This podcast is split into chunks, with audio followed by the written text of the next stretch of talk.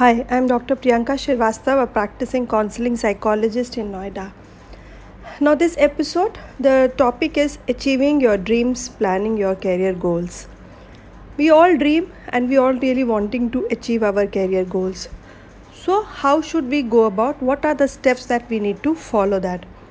First of all, I would like to emphasize that I'm sure that most of you must have watched this movie, Gunjan Saxena.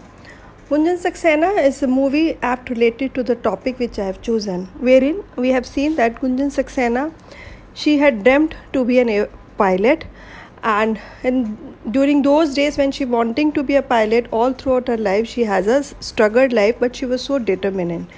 So first important thing is that out of the dream we need to find out our goal.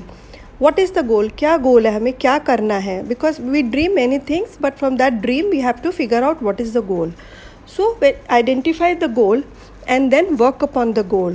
Find out the ways to reach to that goal. The way she found out the ways to reach to that goal, you also need to find out the ways to reach to the goal. You need to understand next. You need to understand the challenges which will be there to reach to your goal. So identify the challenges towards that goal.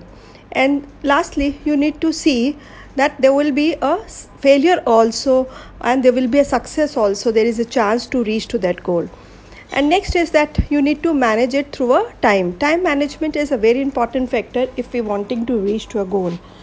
So if you will try to focus on all these pointers that yes, dream, out of the dream, find out your goal. Then finding the goal, then you have to find out the ways to reach to that goal.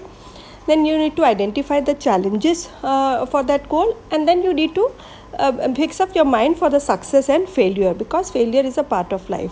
And the next is the time management. Manage your time. Figure out that by what duration you have to reach to your goal or to have to achieve your dream. Thank you so much. If you have any further questions, you can contact me through my website.